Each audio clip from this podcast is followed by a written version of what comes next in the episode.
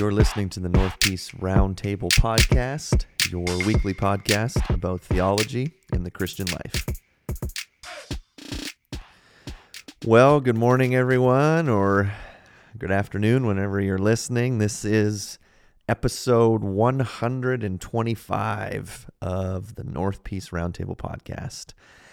And I'm recording this on January 11th, Thursday morning and it is freezing cold in Fort St. John this morning. Uh, checked my weather app, it said minus 33, and with the wind chill, it feel, feels like minus 46. Um, my wife and I have lived in Fort St. John for like almost 10 years. And still, like yesterday, she picked me up for lunch and I opened the car door, and her first thing was, Where do we live? and we often joke like that. Like, we love where we live, but anytime it's like minus 40, we say, Why did we move here? What is happening? It's so cold. Uh, my name is Andrew, and uh, thanks for tuning in. I am flying solo today. Uh, Cameron, who uh, usually records with me, is at the happiest place on earth and I'm not talking about Dawson. Uh, Cameron is down in Disneyland with his family on a much needed and deserved vacation. So uh, while he's going on rides and doing all that, I'm going to record uh, the podcast this morning on my own. So uh, usually it's a lot better when there's uh, other people here and we can kind of chat back and forth. But I've had some interesting conversations and questions over the last couple of days, and uh, it reminded me of uh, some questions and conversations I had uh, like years ago, probably seven years ago, eight years ago, and I thought it would be a good topic. Um, someone uh, asked me uh, on multiple occasions, but it just kind of came up again this week. What it what what's the idea of anointing in the Bible? Um, or so like to put it in our day and age sometimes you'll hear people use words like uh, you know speaking of their favorite preacher or whatever. Oh man that guy is like anointed right? Or people have said oh the preaching was like anointed today. Or um, actually if uh, i remember years ago watching a clip of benny hinn. So if you know benny hinn benny hinn um, wouldn't recommend listening to him. Prosperity preacher and in my opinion a swindler that's just trying to steal people's money. But i remember years ago he i watched this clip where he basically said like um, you're not allowed to criticize me because i'm the lord's anointed right? I'm an i'm the anointed one. I have a special anointing from god so you're not allowed to criticize me. And uh, so then the question is like okay biblically is that a thing like are are certain people extra anointed and uh, that makes them like super special? Are there is it is it a thing when you're like that speaker that preacher that guy is anointed? And then all the other preachers and pastors aren't. Like so it, it comes from a verse that's really badly taken out of context but i'll give you the story. Like uh, seven or eight years ago um, I preached a sermon. I don't even remember what it was, but someone was not happy about it, which happens from time to time. Someone was offended or angry about something I said.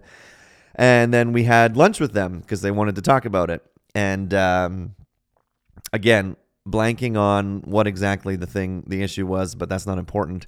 But this individual uh, said, like, I want to be really careful about uh, critiquing you because, you know, the Bible says touch not the Lord's anointed.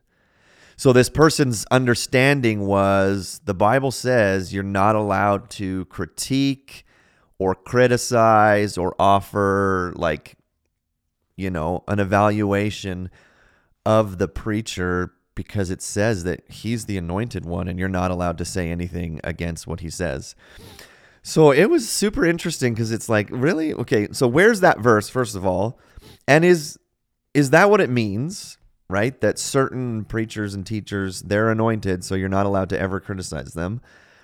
And then, like, is that a thing today? Are certain people extra anointed? What does the Bible talk about? All of that kind of stuff. So, um, that verse that is often quoted uh, to either defend preachers from criticism, you know, touch not the Lord's anointed. It comes from Psalm 105. And if you read Psalm 105:15, it says, "Touch not my anointed ones. Do my prophets no harm." And like I said, you know, Benny Hinn throws that out. I've heard um, other preachers, um, usually from you know charismatic Pentecostal churches, they're the ones that usually say like, "I'm I'm anointed. You're not allowed to criticize me. Uh, I'm the anointed one." And they'll quote Psalm 105:15. Touch not my anointed ones, do my prophets no harm. Um, a really good thing to do when you read the Bible is not to randomly pull out a verse. We talked about this lots on this podcast, right? Context. Context is key. Uh, right? The three rules for studying the Bible context, context, context. Uh, Psalm 105:15 doesn't exist in space on its own, right? It's in a context. So the good question to ask is is that what Psalm 105 is about? Is is it about not criticizing uh, the preachers or the pastors? So let's read, right? So if you back up a few verses to verse 12, Psalm 105 12. Well, the whole psalm is uh, David uh, telling the Israelites about God's wonderful works right? So he's telling them about all these things that God has done. So uh, for Israel. So in verse 12, it says, When they were few in number, who's that? That's the Israelites, of little account and sojourners in it, wandering from nation to nation, from one kingdom to another people, he allowed no one to oppress them.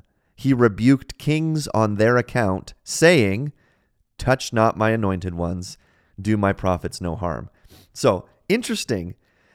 Uh, Psalm 105:15 is not talking about pastors or preachers or your favorite speakers or Benny Hinn at all. What is it talking about? It's talking about Israel. And so David is um, praising God for all the wondrous things that he's done. And he says, when the Israelites were wandering, right, in the desert from nation to nation, wandering around from one kingdom to another, He's, uh, it says that God allowed no one to oppress them, and he rebuked kings of other nations. And what did he say to those kings of other, other nations? Don't touch my anointed ones. So he's saying the context is all of Israel, they were his chosen people.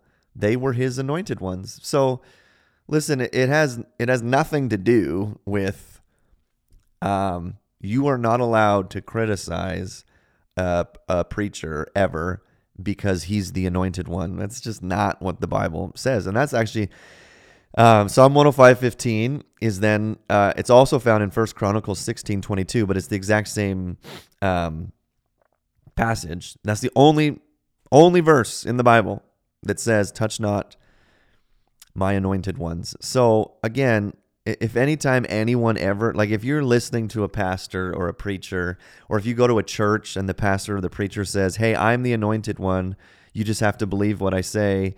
And um, you know you're not allowed to criticize me because psalm 105.15 you should leave that church because that that's not what the bible says. Um, it's interesting. Um, i always i welcome uh, feedback and constructive criticism like so being a, a pastor and a preacher right you get up sunday after sunday and you you preach a sermon and there's always going to be things that people disagree with. And so if someone came up and said you know i didn't like that illustration you used it's like okay that's fine. But if someone's like listen i'm really struggling theologically about what you said i'm never going to say well tough i'm the anointed one it's like no come to my office. Let's talk about it. I want to hear your your point of view. So every pastor and preacher should welcome constructive criticism and uh, I'm not talking about like criticism of what you wore or you know that joke that you told I didn't like it. Okay, well, whatever. Uh, but constructive criticism about theological things and I think that's actually super healthy. Uh, anytime that a pastor and a preacher is above criticism or above being challenged, I think that's a massive red flag uh, in a church. So I'll give you an example. Like you get to the apostles, and the apostles are uh, authorized to write scripture, to speak like the very words of God, right? So Paul and Peter and John and James, they're they have the authority to like I'm writing this letter, so Paul's, you know, uh, writing a letter to the church in Ephesus, but he knows like I'm writing scripture. What I say as commands, like that's from God. So if anyone had the right to say like you're not allowed to criticize the the or question the Lord's anointed, it was the apostles, right? They would seem to have that kind of authority. But if you read Acts 17, uh, verses 10 to 15, it's interesting. It says, The brothers immediately sent Paul and Silas away by night to Berea.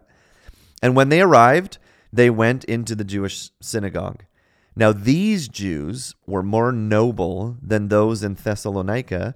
They received the word with all eagerness, examining the scriptures daily to see if these things were so.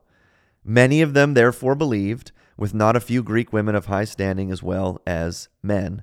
And uh, it says that, yeah, lots of them believed. But notice what it what it says. The Paul and Silas came to Berea, went into the synagogue as they usually did. They taught the gospel, taught the word of God, and it doesn't say, and the Bereans uh, dared not question the apostles, but just believed. It says the Bereans were actually more noble. Why? Because they received the words uh, with all eagerness, but they examined the scriptures to see if it was actually true. So the Bereans are actually commended that Paul comes and he teaches, and they say, Oh man, we're eager to receive this. But Paul, we're just going to double check with the scriptures to see if what you're saying is actually true.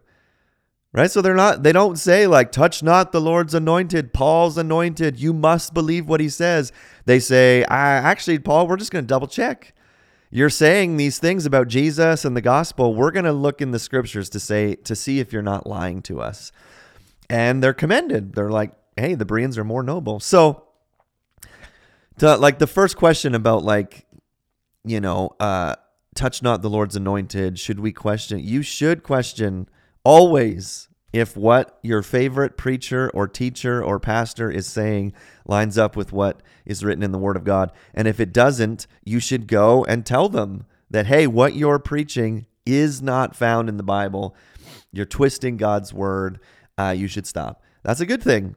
Uh, the Bereans are commended for it. But then I guess the second part of the question that someone had was like, but are certain people like anointed? extra, right? So if we if we use the Benny Hinn example, when Benny Hinn says like, "Hey, I'm anoint, I'm the anoint, I'm anointed," uh, is that true? Are there certain pastors, preachers, speakers that are like extra anointed by the Spirit? Um, my opinion, which I think the Bible confirms, is that no. Uh, there today, if a preacher gets up and says, "Hey, I'm I'm anointed," um, and he's using as as a way to say that like I'm I'm I I'm extra filled with the Holy Spirit. I have an extra anointing to do this. That's not true biblically.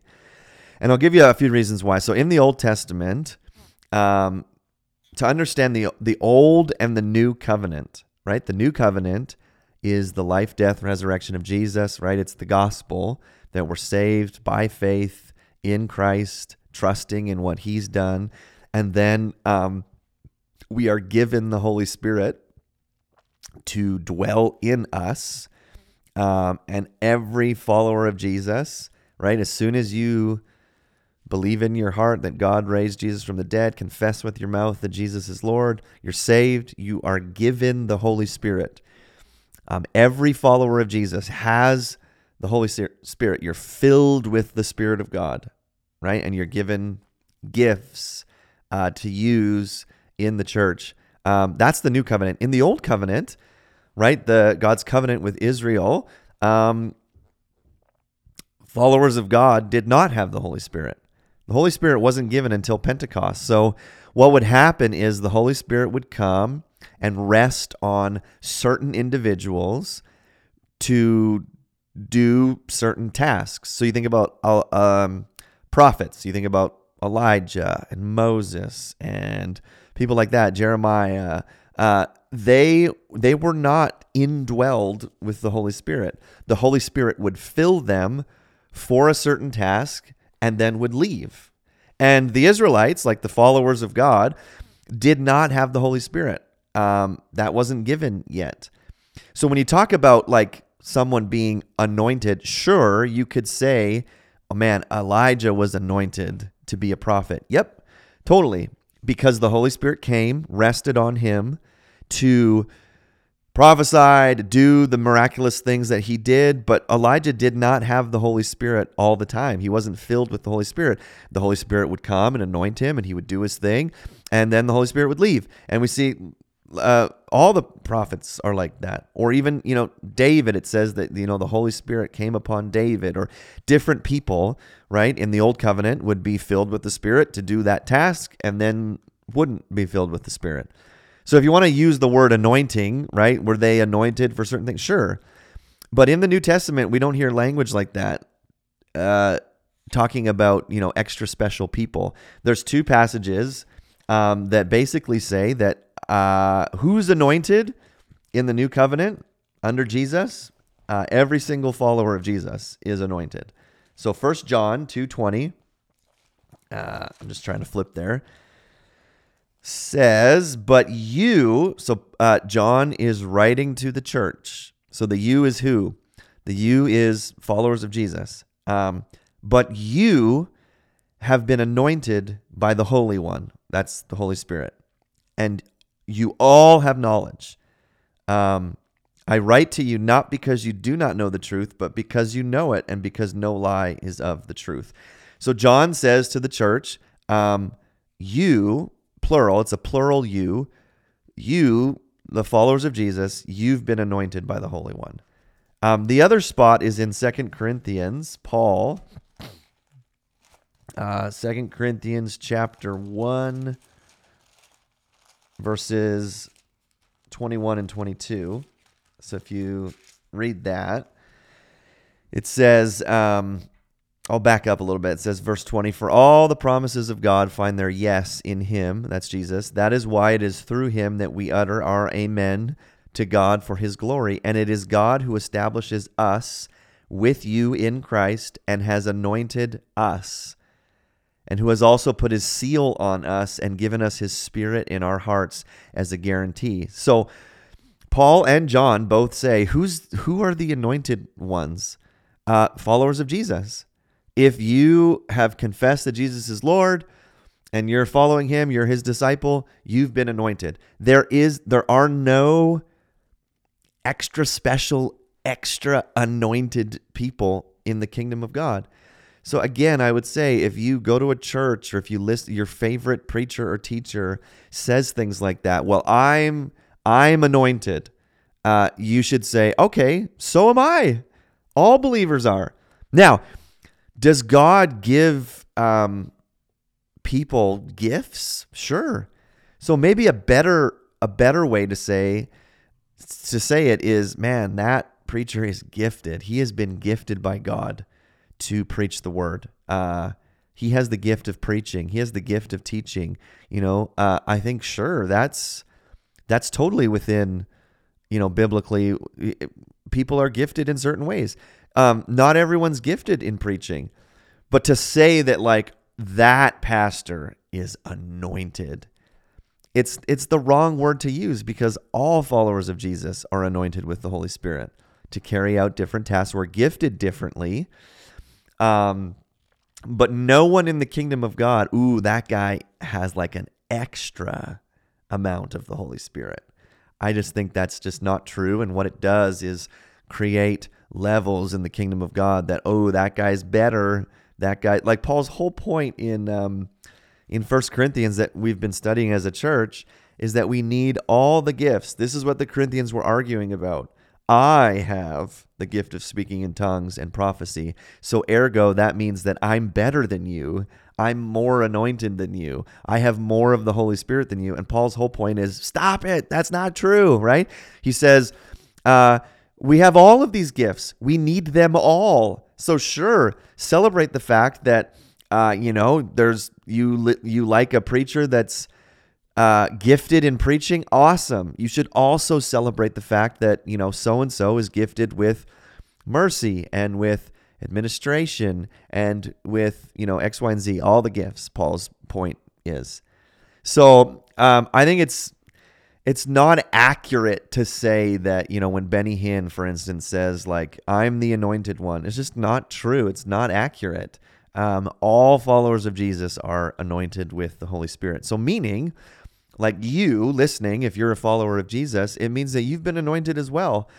And just because maybe you don't stand up on stage and preach, it doesn't mean that you're less in the kingdom of God. You have the same Holy Spirit. You've been anointed the same way. You have gifts to use, right? And so use them, I guess. So uh, it's always just interesting when, um, you know, we have ideas in Christianity and we have slogans that we use that uh, actually aren't true. And there's lots of them, right? Like we just do this. We have these kind of catchphrases that are maybe somewhat based on a passage taken out of context, but they're just not helpful. And oftentimes they're used to um, uh, they're used for wrong reasons, I guess. So I, I've just always seen it. Anytime anyone has ever used that, touch not the Lord's anointed, it's always used to, you must never criticize me or believe everything I say without checking on it. But I would just encourage you, be like the Bereans. I often tell um, our church, like uh, when I get up to preach, grab a Bible, open it. And the reason I do that is I want you, as people who attend North Peace, to be Bereans check to make sure that I'm not making this up, right? Like have a Bible. And when I say, okay, this is what, you know, First Corinthians, because that's what we've been in, this is what First Corinthians says. I want you to look at your own Bible to make sure that I'm not lying. Don't just take my word for it, right? Be a Berean, test it, weigh it, say, ah, let's make sure what, that what Andrew's saying is actually found in the Bible. Is it actually true? I don't want to just believe it because you know he's the pastor he's the anointed one. No. Uh, make sure it's in the word. So that'd be my encouragement to you. Uh, you might not have had that question but hopefully it's been um, helpful or interesting. Um, so yes this has been episode a little bit of a shorter episode because there's no one here to talk to but episode 125 um, as always we say this all the time um, if you do enjoy the podcast um, you know, you can like and subscribe. You can follow on iTunes or on Spotify. Um, but please send us questions. Um, we love answering questions that people have. So you can always email me, Andrew at npmbchurch.com, or reach out through Facebook or whatever and uh, send us a question in. And then uh, next week, Cam and I will sit down and we'll hopefully answer some questions you have. So thanks for listening, and we'll talk to you next time.